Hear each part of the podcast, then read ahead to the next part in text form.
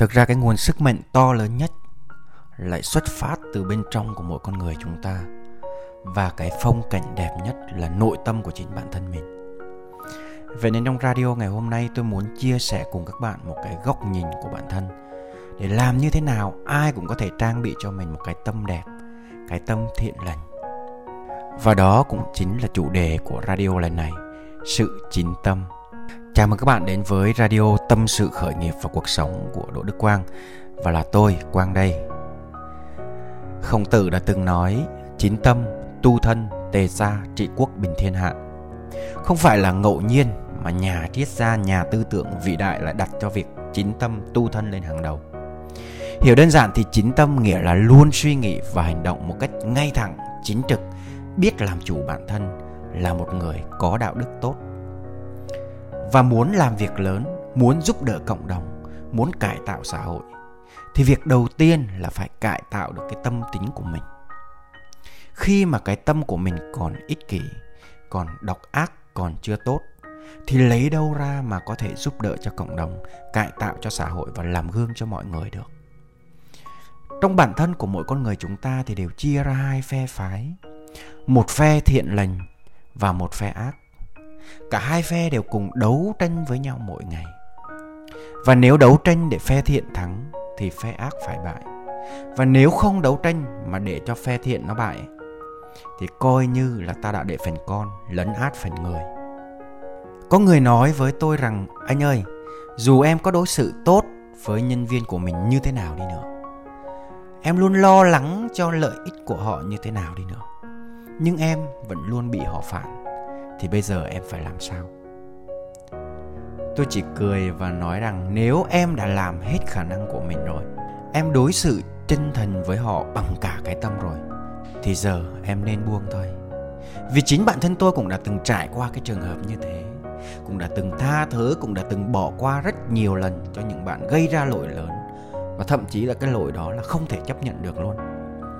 Vậy cho các bạn được tiếp tục trong công việc của mình ở doanh nghiệp nhưng có lẽ với những người mà có tâm xấu ấy, thì nên buông sẽ tốt hơn.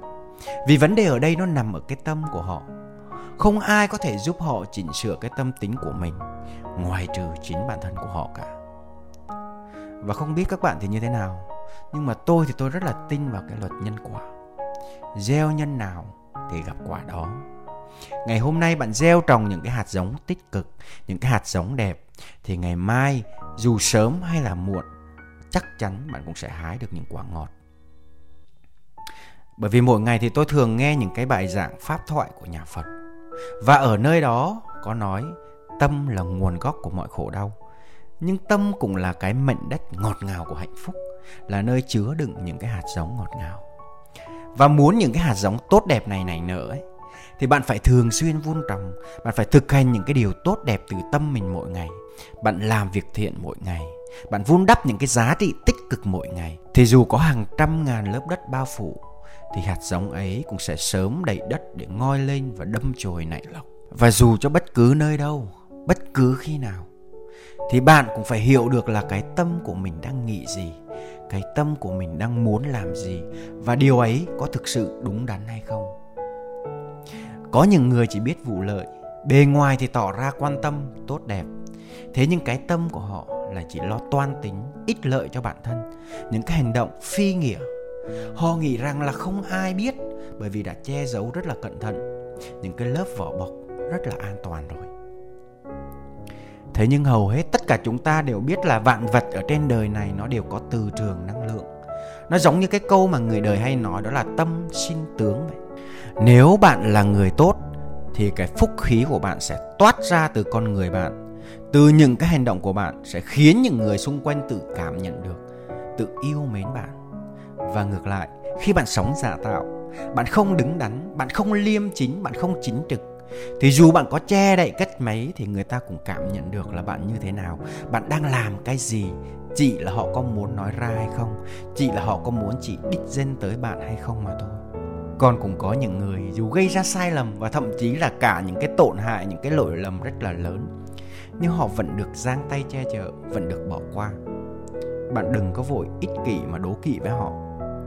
Bởi quan trọng nhất là họ có cái tâm tốt. Họ không có cố ý thì mọi người xung quanh cũng sẽ tự động bao dung. Đó là phước đức của họ. Càng là những người thành công và thậm chí là các vị nhân ấy, thì họ lại càng để ý tới cái cách sống tu thân, giữ được cho mình cái sự chính tâm mà không bị lung lay bởi những cái lợi ích cá nhân. Khi bạn có một cái cuộc sống ngay thẳng, quang minh chính đại, thì không bao giờ phải dành nhiều thời gian hay năng lượng để chất vấn bản thân mình hay là phải giải thích một cái điều gì với ai khác.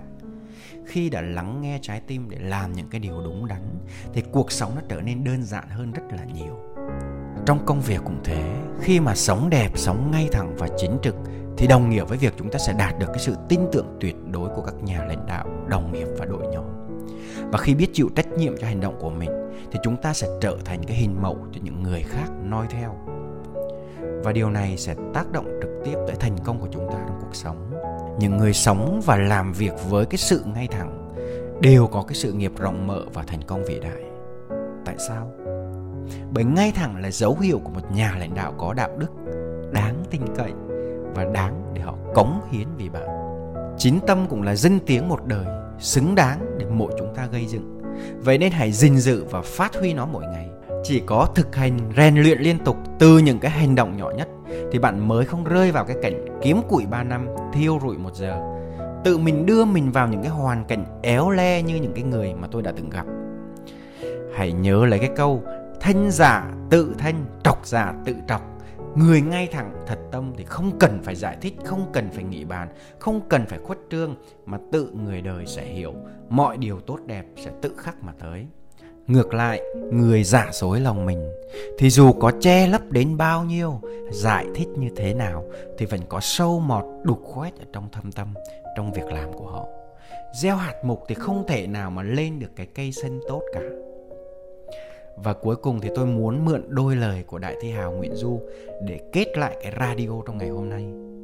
Thiện căn ở tại lòng ta, chữ tâm kia mới bằng ba chữ tài.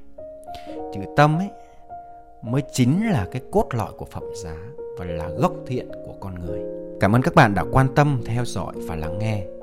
Nếu bạn cảm thấy radio này nó hay, muốn nghe lại hoặc là muốn chia sẻ cho những người thân yêu, các bạn có thể tìm kiếm ở trên YouTube, fanpage Đỗ Đức Quang, đồng thời có thể tìm kiếm trên podcast Spotify Tâm sự khởi nghiệp và cuộc sống.